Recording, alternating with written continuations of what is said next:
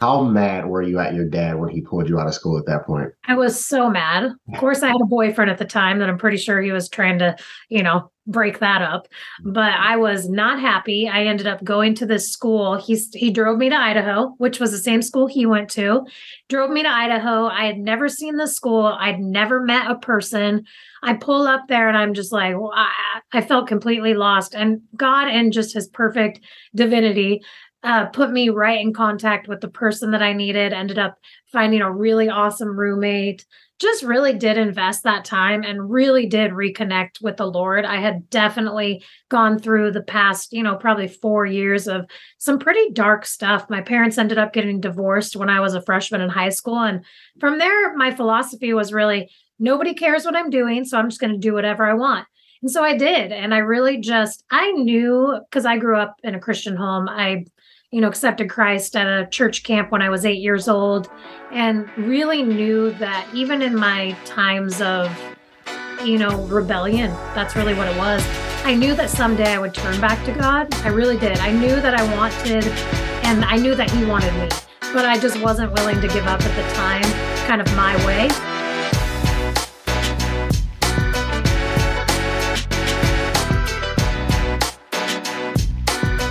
All right, ladies and gentlemen, welcome back to the Rooted in Christ podcast. My name is Eric Stevens, and I'm the founder of Redwood Christian Ministries. I want to thank you all for tuning in today. Today, we have a guest, a new friend of mine, Cami Aufdermauer. How are you doing today? So good. Happy to be here. There we go. How did I do on the last name? You did awesome. I'm proud of you. Okay, good. Because I practiced about 40 times before we got on here. I don't want to act like I just tried and got that right on the first try. So nailed it. How's everything going today?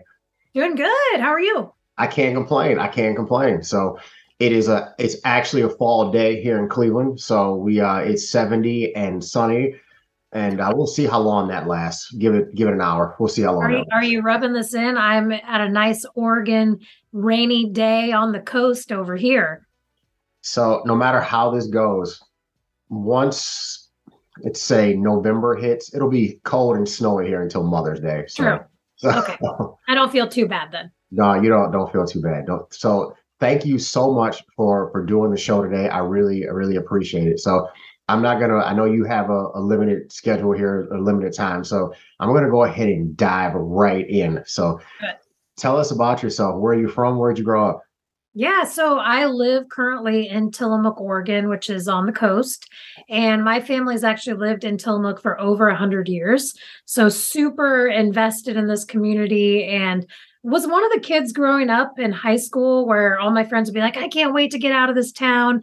And for me, I was like, why would you leave? Like, it's amazing. The just the outdoor recreation that we have here, the community feel. I always knew that I would want to come home and raise my kids and family in Tillamook. Okay. So what what made that so important to you to stay there when everyone else was said, okay, I'm ready to get out of here? Well, I think it partly had to do with the fact that, you know, I did grow up with some privilege of knowing that I would move away for college. Mm-hmm. And so I think for me, it never felt like I was stuck in Tillamook. It felt like a choice, a place that I could go um, I could go away, go to school, experience different areas of the world, and then be able to come back. So it really it, it felt like a choice rather than a have to. Okay. I'm going to ask just a random question then. So what's like what's like the population like? Like how large is it? Yeah. So in the city, like Tillamook Central, it's about 5,000. We always joke because there literally are more cows than people. but in the county, it's a pretty big county spread out. There's about 26,000, but that's a long stretch of a long stretch of road, really. Okay. Okay. So now I'm really curious. So how many of your friends moved away versus ended up staying? I'd say half.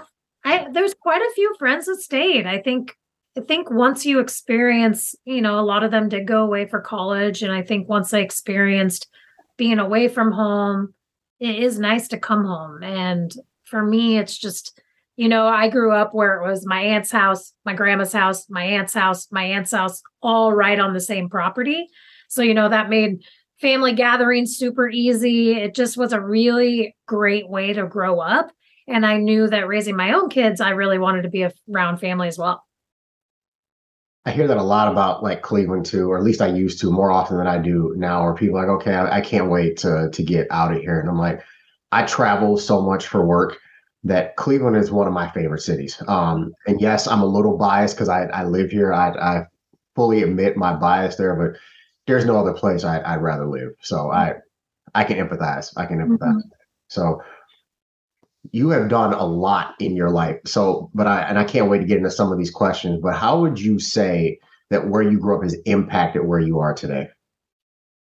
I think it's gave me the confidence, um, and we'll talk a little bit about my roles and why that is. But I think it's given me the confidence to know that I'm supported by not only my family but really a community.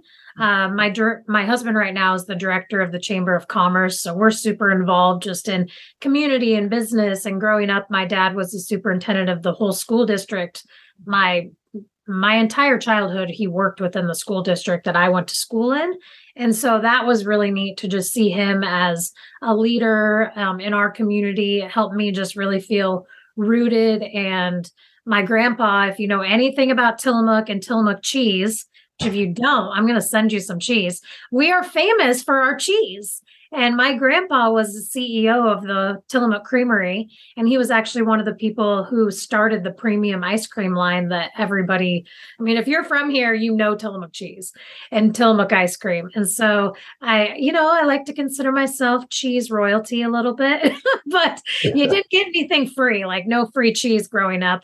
But it was really fun to just be able to have those deep roots in our community where I knew that the people in my family were amazing leaders and very invested. And honestly, I wanted to follow in their footsteps. And I wanted to also make an impact in this community. Um, you definitely did send me the cheese, especially, and I guess I'm gonna have to come out there to get the ice cream. So that part's probably yeah. All right, now I gotta, I got a reason to get out there now. So yeah, we'll we'll have to get that going off camera. So, so where did you where did you end up going to college? Oh, where didn't I? I went to three different colleges. So I went to a local college about an hour and a half away from town called uh, Western Oregon University and actually played on the girls' rugby team there. So that was pretty exciting. And maybe had a little too much fun. My dad decided maybe that wasn't the best school for me. So no joke, he did ship me off to a Christian college, which was probably a really good call on his part. So I ended up going to uh, Northwest Nazarene University in Nampa, Idaho for a couple years and played on the softball team there, which was an amazing opportunity to be able to play college softball. Um, I didn't, I, I mean, I grew up playing sports. I was a three sport athlete. I was the only girl in my senior class to play all three sports the my entire high school career. So to be able to go to college and have that experience where they're flying you around to different places and all of those things, it felt like the big times. and it was a really good experience. And then I ended up moving home and moving home to the Pacific Northwest and finished out my college career at Pacific University. And I got my undergrad in education and learning. So really thought I wanted to be a teacher. And then I come from a, you know, my dad was a teacher for 13 years before he was a superintendent. And I changed my career path. It took me five years to finish college, maybe because of that first freshman year when I was playing rugby, but you know, took me five years to finish college and switched my major probably three times in that and ended up with an, a degree in education. Got a job quickly out of college, went to work, you know, in a classroom, not as a teacher, but as um, a resource coordinator. And really, my least favorite part of the day was my small group of 25 students re- doing like a reading class. And I knew then that teaching in a classroom was not the plan God had for me. I knew that He wanted me to teach life, and I really wanted to be about heart business. I knew that I mm-hmm. didn't want to teach subjects in school. That was not my calling. Yet I now had a degree in education. So, what do you do with that? so, I'm going to move backwards just a little bit. How mad were you at your dad when he pulled you out of school at that point? I was so mad. Of course, I had a boyfriend at the time that I'm pretty sure he was trying to, you know, break that up. Mm-hmm. But I was not happy. I ended up going to this school. He's he drove me to Idaho, which was the same school he went to. Drove me to Idaho. I had never seen the school. I'd never met a person. I pull up there and I'm just like, well, I, I felt completely lost. And God and just his perfect divinity uh, put me right in contact with the person that I needed, ended up finding a really awesome roommate. Just really did invest that time and really did reconnect with the Lord. I had definitely gone through the past, you know, probably four years of some pretty dark stuff. My parents ended up getting divorced when I was a freshman in high school. And from there, my philosophy was really nobody cares what I'm doing. So I'm just going to do whatever I want. And so I did. And I really just, I knew because I grew up in a Christian home. I you know, accepted Christ at a church camp when I was eight years old and really knew that even in my times of, you know, rebellion, that's really what it was. I knew that someday I would turn back to God. I really did. I knew that I wanted and I knew that he wanted me, but I just wasn't willing to give up at the time, kind of my way. And so when my dad made that move to to send me to this college, it really was an environment that I was allowed to kind of re-explore my relationship with God. Still wasn't making the best decisions. College can be a crazy time, but it reopened me up to that relationship that I was missing in my life with the Lord. You said something so good. Even though you were living that way, you knew he still wanted you. Totally. That's yeah. It took it took me probably five years to graduate college. Also, switched my major three or four times, and I partied hard for those yeah three or four years. So at least you learn much quicker than I did. So totally. So you said you accepted Christ at a young age and then you kind mm-hmm. of walk away from that. Okay. And so would you say going back to so your dad picks you up, moves you to physically moves you states away. yeah. Would you say so? That's when you rededicated yourself to Christ, or would you say it was still kind of a work in progress at that point too? For sure, a work in progress, but it put me in an environment to be able to say, okay, now I have a choice. Like the majority is no longer like the majority of the people I was around were not people who were in rebellion. Like they were people who were worshiping God and were having a personal relationship with Him. I still had to choose my path. And, you know, I didn't always choose it like I should have, but it allowed me to be in an environment where that path was a lot easier to choose. It's crazy how the environment that you're in can really just affect your your choices. It's like I mean, we hear it all the time, bad company corrupts good character, right? Mm-hmm. So, but it's it's so crazy how like when you get around, you're like, no, maybe you shouldn't go this way, or maybe you should try this, but it works the other way just as much. When you're surrounded by 50 people who are doing the things that your flesh wants to do it makes it even harder to to say no. So shout out to dad for physically removing you from the environment. He's he's a good guy. He's a he's a good dad. He loved me through a lot of stuff that's for sure. So you you realize that as a teacher you didn't want to teach i think you said 25 kids 25 students what was the what was the what was the changing point there? It's like, okay, I need to get a new job. I need to find something else to to do. I'm not finding this fulfilling. I don't feel like this is the path for me. What did how did you transition out of that? Yeah, I feel like it was really the first time where I was faced with this is what it would look like if I continued towards my licensing for being a teacher, right? Because that was my choice. Mm-hmm. Um, do I continue towards what my degree is in and go teach? Or do I do something different? And I knew the parts that I loved about the job the most were when I got to work with people to to to get resources that they needed to better their lives. Mm. And so I'm like, okay, like I don't want to teach in a classroom. I want to teach life. And that's really the only way I can explain it. And at that time I was in this job and I actually found out I was pregnant and ended up um, it was an unplanned pregnancy and really was pretty nervous about because at this time I had really rededicated my life to God and was walking on an amazing path with Him. But I was really scared to tell my family, even though they're amazing people and I knew they would love me. I felt a lot of shame and guilt around the fact that, you know, I had an unplanned pregnancy and I had just graduated college and this was not the plan I had for me. And the father wasn't involved at all. And oh my goodness. I mean, just a lot of emotions through that. And when I was working at the school and, you know, had to tell them I was pregnant and all those things, I really started looking at, okay, what's my next step in life? Like where where does God want me? How do I use my education to be able to go more towards a path? I mean, at that time I was making, you know, $12 an hour, like I'm about ready to have a baby. I was super low income, like Oh, I got to do something to further my life to be able to make it so that you know i can do this so that i can you know i can financially support my child. So i ended up well actually, to, to fast forward a little bit, I ended up actually having two unexpected pregnancies. When my daughter Faith was born, um, six months, she was six months old, and I found out I was pregnant with my second daughter, Aaliyah. So they were 15 months apart.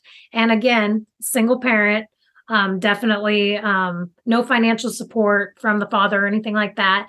And we, I just knew I needed to do something different. So when they were one and two, granted, working full time, raising two children on my own, I thought it was a good idea to go back to school full time. So I went back to school and then actually ended up getting my master's in human service and marriage and family counseling. After the first trimester of trying to take even two classes at one time, I about died. And I'm like, okay, I'm just going to take this slow and easy. And I took one class at a time. Took me about a year and a half to get through it. But I knew that I wanted to have if I'm going to have an education, I wanted my education to match the path that I was on. And that was really that I wanted to impact people's lives. I wanted to be about heart business. And so that's why I got my master's. And I got that from Liberty University. Um, and it was a master's in human service and marriage and family counseling. I don't know if you and I talked about this when we spoke previously, but my degree from Kent State is in human development and family studies. I love it. I knew I liked it. Yeah, it's a very similar, very similar program. Okay. So I'm glad you didn't die. I don't want to gloss over that part for anyone who's listening. so, um, so you get your master's degree. Then what? So where where do you go after this? Yeah, so I ended up going back into the school district and working as an instructional assistant, which is funny because I could have taught, I could have been making more money teaching, you know, or even substituting because I really was very low income, especially with two kids. I am so grateful for support organizations. Um, I was able to access childcare support. You know, I was on food stamps at the time. You know, I had WIC, which is a program for women and infants and children. And I really, without those programs, I would not have been able to work because I was the sole income earner. And I think at that time, I probably made $13 an hour. And you know it just wasn't enough to be able to um, financially do everything on my own. And it was at that time that i had a friend tell me about habitat for humanity. And of course i would have never thought in a million years that i could be a homeowner. And so when somebody came up and they're like hey habitat for humanity can help you become a homeowner i was like whoa this is something i didn't even think was possible. So i applied for their program and ended up going through their family selection process, having a home visit, all of the things really started making me evaluate my my um uh, my financial situation. So started paying off debt, just really started to get on a plan financially because I wanted to be a homeowner. I wanted to provide a safe, stable place for my children to live. And I really thought that Habitat would be the path for me. And so when I got the letter that says I was not accepted as a Habitat homeowner, of course I was very sad, but I also knew that God had a plan for me. And I knew that his plan would be that someday I would be a homeowner and someday I would be able to have a stable home for my girls. And at the time that I applied for the program, we were living in what equates to a tiny home. It was about 500 square feet. My uh, Faith slept in one room. My daughter slept in the back laundry room. And like it was just this tiny little space. But, you know, we paid 500 bucks a month. So it was affordable. And I was just, of course, sad to not get the house. But long story short, that led me to really wanting to be a part of Habitat because I saw what they could do to make a difference in people's lives. And so I volunteered to be on their family selection committee just to get involved, just to be like, okay, I'd love to be involved here. And long story short, a few years later, I was hired as their executive director to be able to change lives. And I got to tell you, I cannot tell you how many people I told this is the job God created me for and this is exactly what I'm supposed to be doing. And I was the executive director at Habitat for Humanity for seven and a half years and loved it, loved every minute of it. Never saw myself leaving. Really, I, you know, again, I live in a small community. So I saw all the different kinds of jobs that were here. I knew kind of what kind of work I wanted to be doing.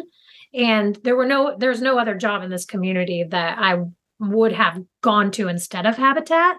So for me, it made me go, okay, this is my forever. If I want to live in this community, if I want to serve this community, if I want to be about God's business, this is this is my forever. So for anyone who doesn't know, what exactly does Habitat I mean Habitat for Humanity, excuse me, what do they do? What's what are they about? What's their mission? Like can you, yeah. you explain a little bit further about what what goes on in that organization? For sure. And it's funny because I've actually only had one person ever ask me what Habitat is. And I actually laughed. I was like, Are you serious? so, Habitat is the number one nonprofit brand pretty much in the world, sometimes, like depending on the year. And so, they are super well known for building affordable homes for families. So, we have a mission of seeking to put God's love into action by building homes, community, and hope. And then the vision is really a world where everybody has a decent place to live. And so, with that, I mean, that's a huge mission, right? We know that housing is it's a hard world out there in housing. So habitat is really needed to be able to further um, people like me. You know i was living on one income and never thought home ownership would have been possible. And programs like habitat allow moms single moms you know uh, they're two person households as well but low income families to be able to afford a home for their families. And so um, that's what habitat does and that's what i got to do and i loved it so you find so you're in a position now with a Habitat for Humanity. You love what you're doing. You're there for seven and a half years. So why why leave? Yeah, I know because I'm talking past tense. We've already given it away. I ended up leaving, which is crazy. It, I mean, it's still. I was, I was, trying to find a way to smooth that over. I'm like, how am I gonna how am I gonna patch that? it's so great. I can't talk and you know I can say I'm still there because I'm not. And so what happened is you know I'm living life. This was about probably six months ago now. I'm living life, loving life, loving my job for the most part. You know, there's definitely things about it like housing in general is just hard, it's a hard push. And I think I really was probably now looking back wanting to be even more about heart business. Like when you run an entire organization, like you know, like it's it's a big it's a big job and there's a lot of you know, we're a smaller habitat. So I had my hands on a lot of things which is fun because I like variety. But um, I was living life in this job that I pretty much think's my forever. And then my dear, dear mother in law, I love her. Seriously, she recommended Julia's book to me. She basically sent me a picture of it in a text and was like, Hey, you need to read this book. And I was like, what? Okay. So I looked at the cover, Dream I Dare You. Okay. Dream I Dare You by Julia Gentry. There it is. Book changed my life. So I'm like, okay, dream I dare you. And then I read the back and I'm like, okay, like a book on dreaming. What does that even mean? Um, I'm pretty sure that I'm living my dream. I don't really need to read this book, but I love my mother in law and I wanted to spend time with her. So I'm like, all right, I'll read the book. So I'm like, chapter one, and I'm kind of like, oh, like this is deeper than I thought it was going to be. Like, this is this is more than I thought. And so I keep reading, and Julia does an amazing job. She has a workbook that goes with the book. And so I was like, I was doing the work, reading the book, listening to it on Audible while I'm reading it to really solidify the information because it is deep. And as I'm reading it, I'm working through her workbook that goes with it. And I am like, whoa, the Lord started to reveal dreams that I forgot about, things that I hadn't thought about in years.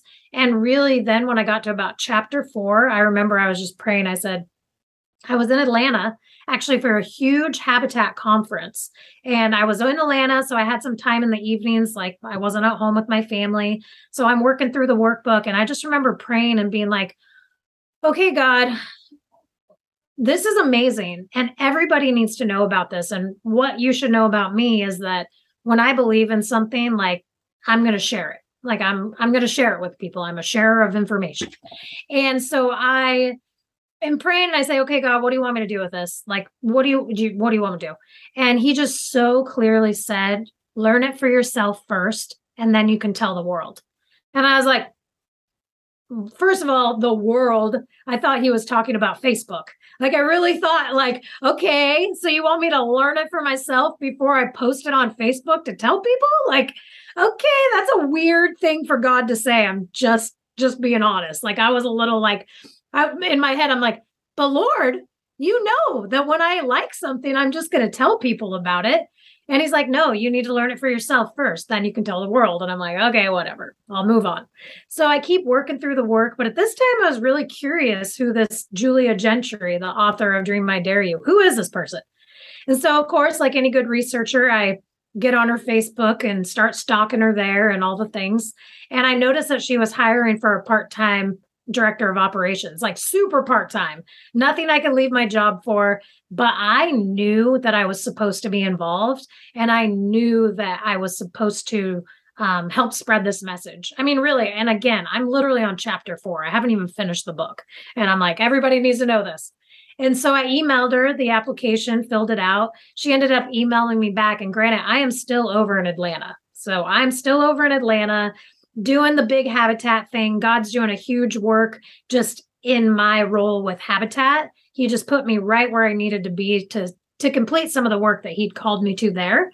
And so I get an email back from her, end up uh, scheduling a Zoom call. And I'm sitting, my staff are in eating dinner, and I'm literally sitting on the edge of a garbage can in an empty parking lot, like Zooming with Julia.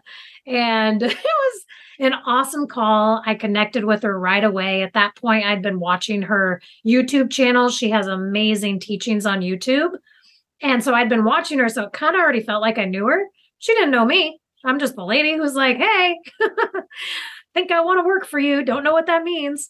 And I was really upfront with her that, you know, I have a full time job that I'm really invested in um you know i i get paid well you know i've worked my way up to where i am and like I I can't, you know, I can't like I'll I'll help you, but I can't quit my job, you know.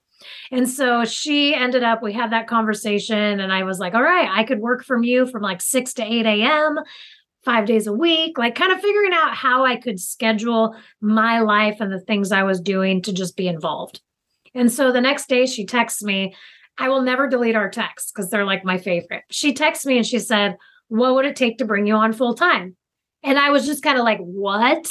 Like, never in a million years would I have ever thought that that would even be possible because she was posting for a part time position.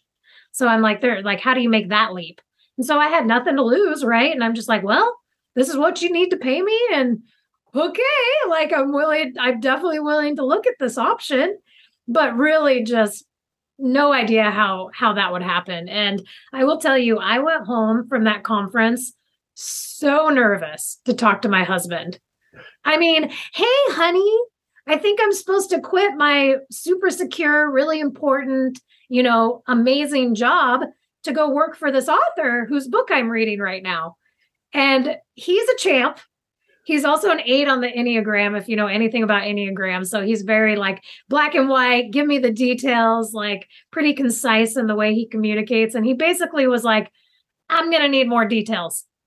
And so so that really started our journey of you know meeting julia and her husband travis and really talking with them about my vision and again where god had called me really to be about heart business and working with people. And i love the operations side of running an organization.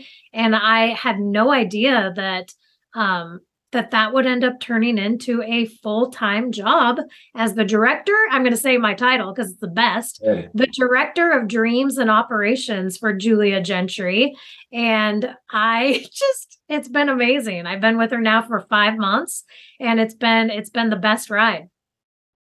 It's a pretty cool title i'm not going to lie. I'm a little jealous it's um it's it's kind of it's cooler than president and founder of Redwood Christian Ministries title. It's, it's pretty cool. I like it. I like it. I'm gonna have to come up with a new name for what I'm doing over here. It's it's evolved into that. It was just the director of operations, but I'm like, really, we're we're over here directing dreams and operations. How long was was the transition from Habitat for Humanity to now to the position you have now at the at the Dream Factory? Well, when I first talked to Julia, you know, was sitting on the edge of the garbage can, yeah. there was about a month from that first conversation to actually coming to the place where our families knew that this would be the right fit, right? It definitely it took some I mean, actually, to be honest, I said no to the job twice. Oh. Um, so that's just, and it was, it was some limiting things and it all had to do with financial. So working for a nonprofit, I'm sure you know, but I had public loan forgiveness uh, with my student loans for my master. I had about $20,000 that was going to be forgiven in nine months. Nine months my student loans were going to be forgiven if I stayed working for a nonprofit. And so now we're kind of at this, you know, hey, I know that I'm supposed to do this, but if I leave my job, I have to pay back that $20,000 that I have literally been working the past 10 years in the forgiveness program. So at one point, that was a time where I had to be like, this doesn't make logical financial sense for my family. Like, hey, maybe I'll come back, maybe, you know, maybe I'll come work for you in nine months after this has been, you know, uh, forgiven. And I reached out to my mother in law. I actually had a whole email drafted to Julia. And it was like, hey, love to work for you, but I've got this student loan, all these things. And I sent that email to my mother in law. Hey, read this. She's like, Are you open to feedback? And I did not tell her yes, but she proceeded to tell me, I think you're being a little lukewarm. And I was like, Of course, at the time, I'm reading Julia's dream book. I know that God has called me to this work, but I really couldn't get past this financial part of like, is this even smart to leave this much money sitting on the table when you're so close to having it forgiven? And no, it didn't make logical sense. But after kind of wrestling through that, and my mother in law, bless her heart, she was my biggest supporter through this whole thing of just saying, no, you can do this. I know it's scary, but God's got a plan. And like she was my number one cheerleader throughout this whole process. And I can't thank her enough for that. But I was able to talk with my husband and just say, look, like, I can't let this, even $20,000, which is a lot of money, I can't let this keep me from moving forward in what I know God has called me to do. And not that what I was doing wasn't great and wasn't important work and all of those things, but I knew God was calling me to this. And so we left it on the table and we said, okay, Lord, we know that you're going to provide. We know that you will come and you will you will figure all that out and we will work through it. And my husband, I have never felt so supported and so chosen by the way that he allowed me to walk forward in my dreams with with support you know? And i'm just so grateful to be where we are. And then you know a few months later there's some legislative things that come out and 10,000 of that is going to be forgiven through some programs that have come out. So that cut my debt in half and now i just have 10,000 and we might even have some more qualifying payments that could take that down even more. So we're just believing and knowing that even though it was hard when I'm looking at the the actual tangible financial because a lot of times people don't dream because of the financial or because you know even going from what looked like a stable job working for habitat to something that like i have no idea. I'm only julia i'm julia's only employee. Like i don't know their finances. I don't know any of that. So it was really moving from something really stable to something that could or could not work and so that was a scary leap to make, and one that I know God was with me every step of the way in that decision. And I feel, I mean, looking back, I felt his presence and I feel his presence even more, knowing that now my story I can share with people who are at this crossroads of they're like, can I do this? Can I follow my dreams? Because I'm going to bet you not following their dreams has something to do with financial. And so I'm here to tell you, like, God will work it out, even when it doesn't make sense. And even when you have to leave $20,000 sitting on the table, like, He's going to work it out. And I trust Him in that.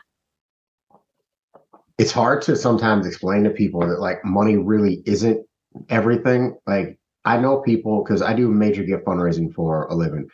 I have sat with some very rich, wealthy, and powerful people, and I can tell you beyond the shadow of a doubt, they're miserable they they have every car they have multiple homes all over the united states and they have I, I when i talk to them i can hear how some of them are literally just miserable in in their lives. And it's and they have everything that the world says is is is successful.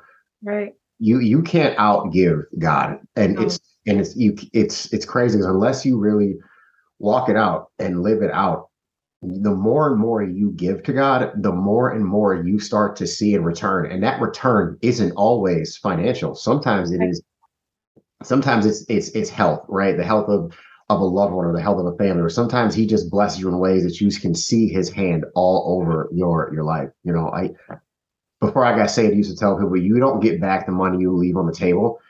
Since I got said, I've stopped saying that because I'm like, if you are given to the kingdom of God, watch what God does. It will multiply.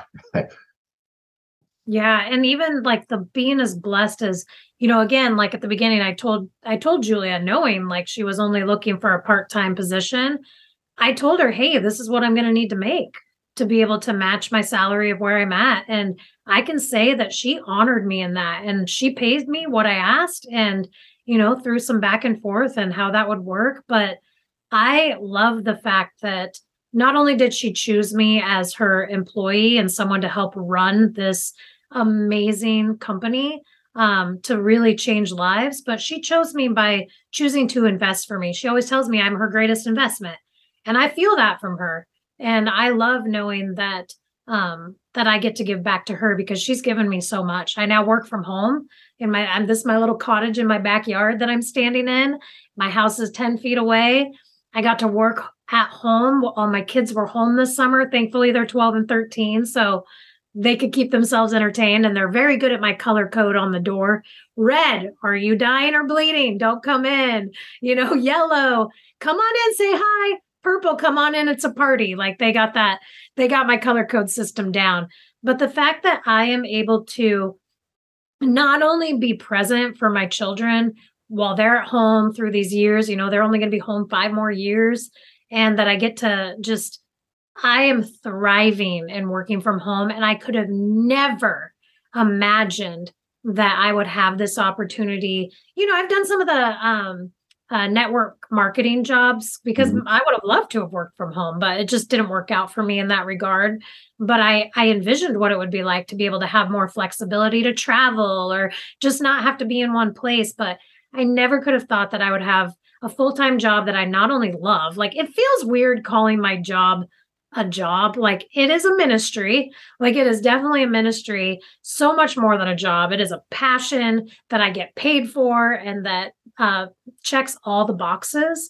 But it also has allowed me, I think, one of the biggest things that I've learned. I've learned a lot from Julia, but when I, I still, I'm, I always tell her I'm her biggest fan.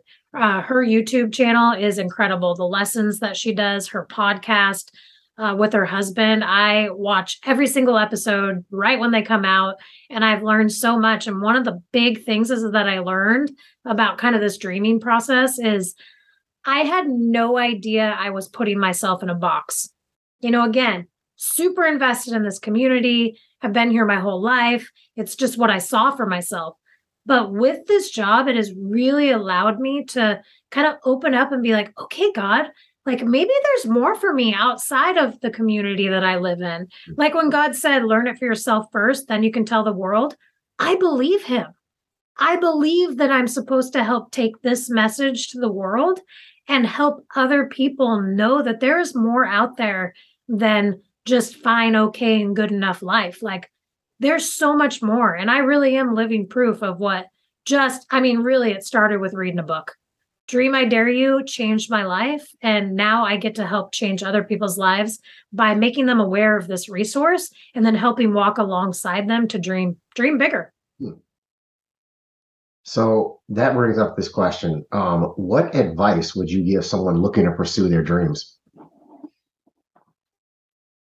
I think have have I mean in my story look I share about my mother-in-law and I share about my husband supporting me and I think it's about surrounding yourself with people that are going to support you in following your dreams mm-hmm. because it really matters who you're around. It really matters who's in your corner. Because if my mother in law would have been anybody else, and I would have sent her that, you know, hey, you know, I, I can't can't take the job because of these student loans if I would have, that does not make logical sense to leave $20,000 on the table. But because of my mother in law and because of her relationship with God and the conviction she has in her life to live boldly and authentically, she called me out. She called me out. I was not happy at the time, but I thank her for it now. But she just said, you know, I think you could do better. And I think that's lukewarm and all those things. And I, I think the biggest thing about dreaming is, is finding people that are going to support you in that and you know, it would it, I would not be doing my job if I did not also say here that we've created that community. there's a with Julia, she has a membership site called Dream Together where you can join. It's $29 a month, which is nothing. $29 a month where you get to join a community of dreamers where you can really dream together and be a part of something that you know makes you makes you first of all accountable to continuing on the path to dreaming because Julie always says dreaming is not for the faint of heart. Like this is this is not easy. It's those all those choices I made up until where I'm at today, those were not easy choices. But they were they were the choice. They were my I can't not do this. So if um Julie is a friend of this show for sure because and I don't know if you're aware of this, but so she brought the the Dream Conference to New Life Church in Lakewood, Ohio. Yeah. And one of the questions that was asked was, "What's your conviction? What's the one thing like you will not budge on?" And I wrote down being rooted in Christ. Mm. that's the one thing I will not budge on. That's the one thing I won't compromise on is being rooted in Christ. And if you look at the name of this podcast, after the conference, when God made it clear to me that He wanted me to do this, He's like, This is the name of the podcast. I want you to name this podcast Rooted in Christ. And I started fighting God on it. And I started coming up with all these other things, and none of it stuck, none of it fit. Every other name was either taken. So you fast forward a couple of weeks, I said, All right, let's just roll with Rooted in Christ. Nothing. There was nothing in there that said, um, if someone searches this, it's going to be a detraction from your audience, or they're not going to be able to find it. No, it pops right up. It's it's crazy. So wow, I did not know that. Yeah, there's actually we're working on doing a whole testimony episode behind Redwood Christian Ministries, how the whole thing got started, how the podcast got started. And there's just all these stories like that that have just fallen in into place. So if you're her biggest fan, I'm a very close second. I'll, I'll, I'll, let you hold that place with me. I, I that'd be an honor. I'll take I'll take spot number two or maybe number three. I don't know who else she knows, so I should probably I'll back off a little bit. But um, but it's it's a it's amazing how how God just weaves those pieces and parts together of, a, of our life story. You never you never know who you're going to run into or what they may say, but it's important to have those right people around you just to say, no, you can do this. Like, no, don't let money stop you from from living. Yeah. And that's not a, that's not a good reason not to try. So right. Right. I got to tell you, when you brought up the word thing, because one of the things that Julia does such a great job of is in the book, you really identify your limiting beliefs, the things that are keeping you from moving forward in your life. And so I was able to identify those. And then from there, she really walks you through the tools of how do you come up with a conviction that you can basically live your life by. And so I'm working through, working through. I'm like, all right, Lord, what is it? Like, live faithful, live what? Like, how do I want to live? and I'm working through, I had draft after draft of all of these different um, things, you know, all these different words. And then all of a sudden, my husband was actually off playing board games. We were in Mexico at the time while I was finishing up Julia's book and while I was deciding whether or not to move forward with this job.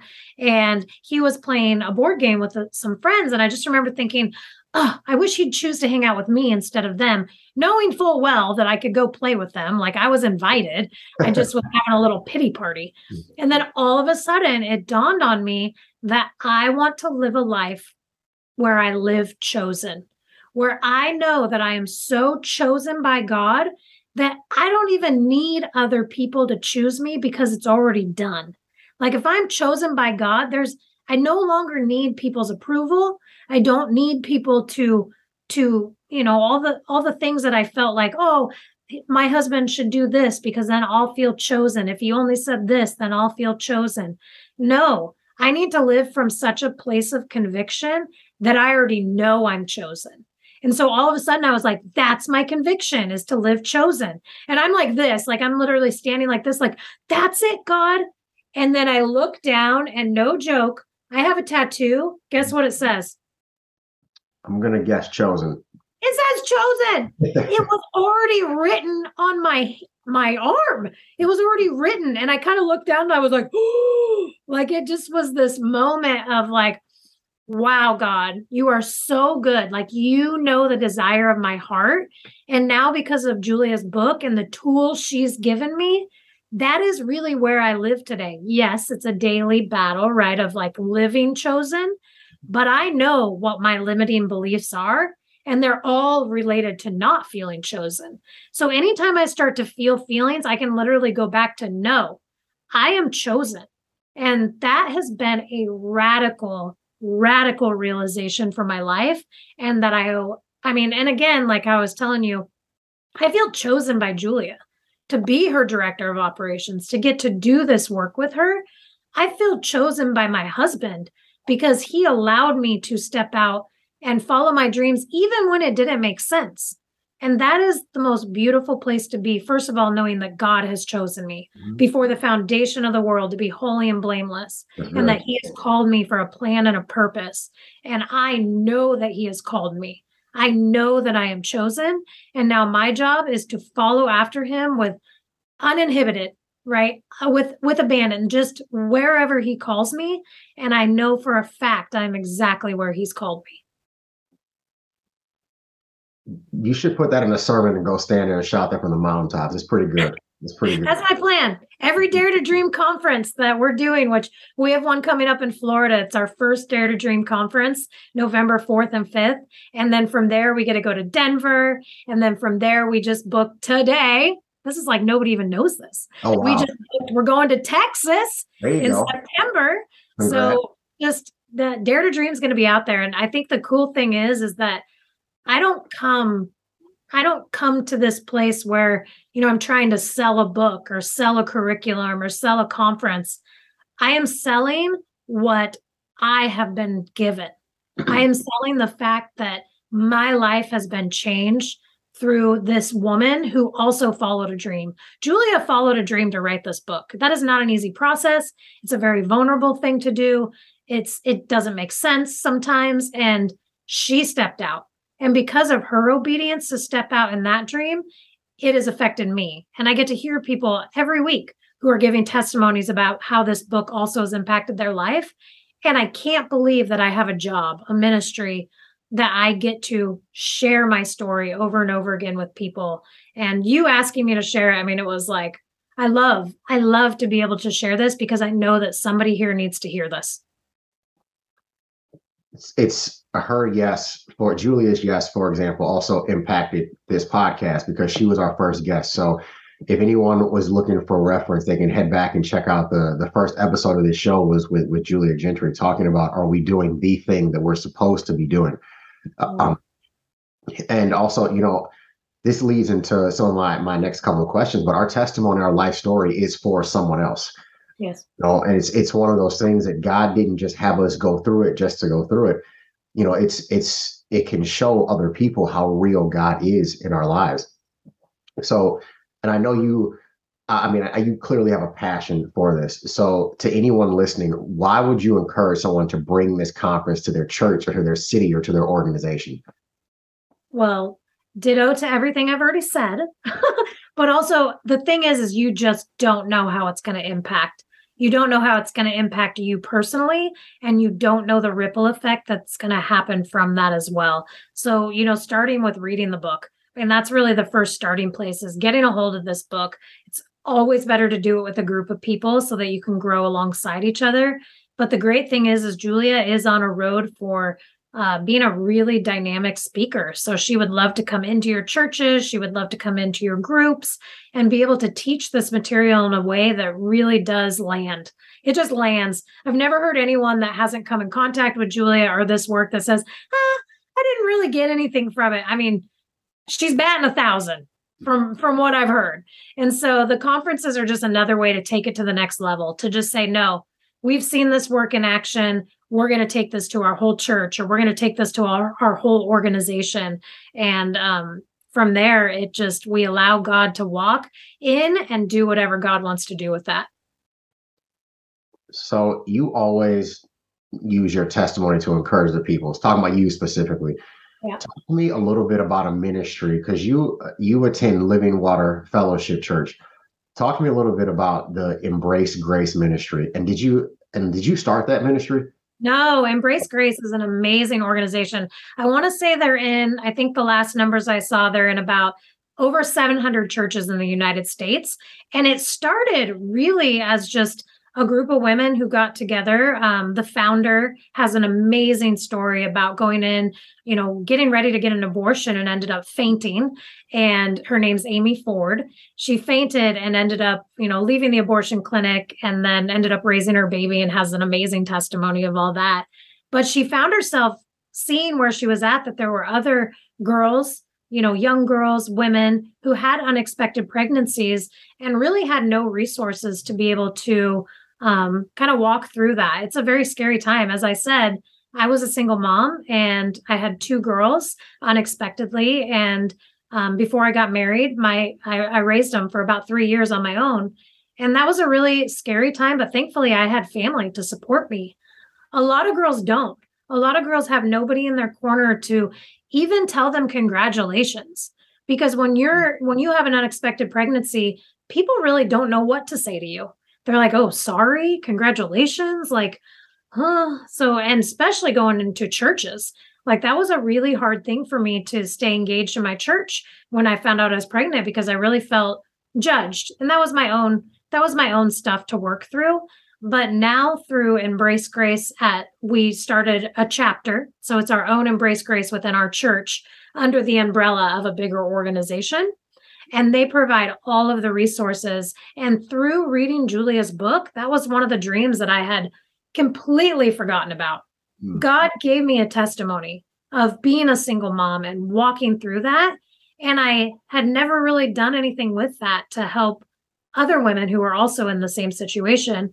And now we have a group where we meet every Monday and we get to just breathe life and love into these into these babies and their moms and we get to just be a part of their journey.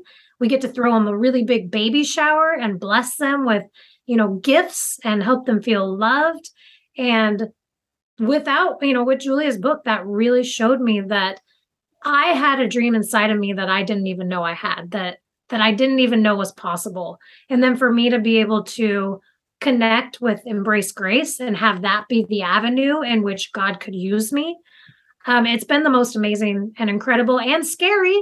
It's always scary to start something new. We actually started the program, geared up. We're all ready to go. I've got my volunteers in place and crickets. We had no girls. And we're like, no god no so at first i thought okay this is this is not going to work maybe i should i've got other things going on i just started this new job with julia like maybe that's not really the dream god had for me and so i was ready to just kind of lay it down and be like all right well we tried. No no that that was not god's plan. And thankfully i have a great co-leader uh, andrea who's my really good friend and she's like no we have to do this. And so we started gathering our volunteers and just spending a couple weeks praying. And then it was like we had three girls. And we got emails and calls and now we have three girls going through the program. And just this is our first group but by the time people are watching this maybe it'll be our 20th group. And we just know that there is nothing right now in tillamook county that a support group for girls who have unexpected pregnancies. And so we love i love my church because they're con- very community minded and so i love the fact that i get to be a part of um, again changing lives like like the theme is is really being about heart business. Like i think that's why i'm here i know that god's called me to this i know that god's called us all to this but i can only speak for me and that he's putting me where he wants me and then it's just about dreaming big enough to be able to say yes this was the first time ever that my mic has actually fell off my desk. This was great. That was great. You're telling. Hey, we call that drop the mic, right? You told this great story, and over here trying to catch my equipment. That's phenomenal. So when you when this program started, there you got involved with this program. Is it so? Is this your church and in anyone in the community? So how how does that work? How does the word spread about that? Because this is obviously a phenomenal ministry. I think more people should, should know about. Yeah, it, well, Embrace Grace it really only spreads by our mouths. Mm-hmm. So, I mean, it's, you know, you only know about it if somebody's told you about it. And so for us, we just market it um, as best we can through Facebook, really.